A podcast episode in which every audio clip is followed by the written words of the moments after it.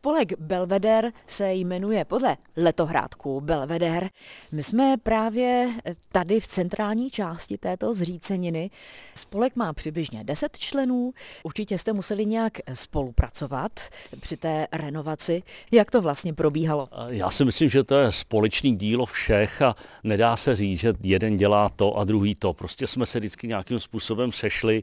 Jednak jsme chtěli přiblížit tuto stavbu lidem, úřadům, aby se o ní začalo mluvit a začali jsme schánět granty, jak by se to podařilo opravit. To bylo vlastně ten nejdůležitější úkol, co jsme chtěli.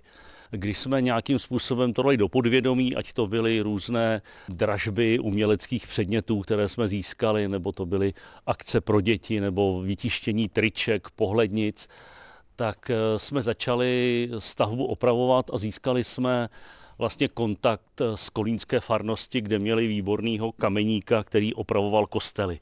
Pak co se týče té tý stavby, protože tady bydlím nejblíž, tak to jsem dozoroval vlastně já, ale prostě všichni na to máme stejnou míru přičinění. Vy jste tak začali skvěle spolupracovat, že jste se pustili do dalšího úkolu.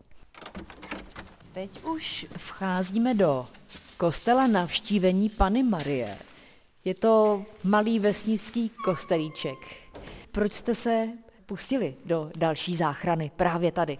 No, protože jsme byli, dá se říct, úspěšní s Belvederem, tak nás kolínská farnost oslovila, zda bychom si nechtěli vzít do pronájmu i tento kostel a starat se o něj. Co vše tady pořádáte, abyste tuto budovu oživili a získali o ní zájem? My jsme tady pravidelně každý rok dělali vánoční koncerty. Můžou za to varhany, protože jsme potřebovali přivést elektrický proud a říkali jsme, že tam uděláme drážku a památkáři řekli, ano, můžete udělat drážku, ale chceme udělat průzkum, jestli tam náhodou něco není. A když se ten průzkum udělal, tak se tam našel svatý Bartoloměj.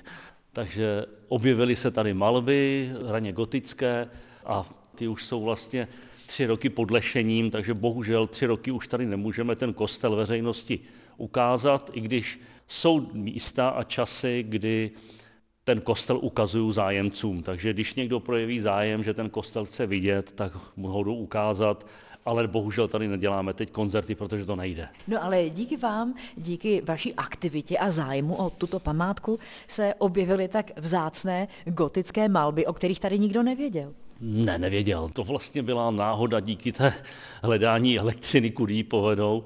A vlastně se, když se ukázala ta první malba, tak se pak dělaly sondy a nacházely se další a další a další. A vlastně celý zákristy je vlastně jedna, teď to řeknu hanlivě, omalovánka.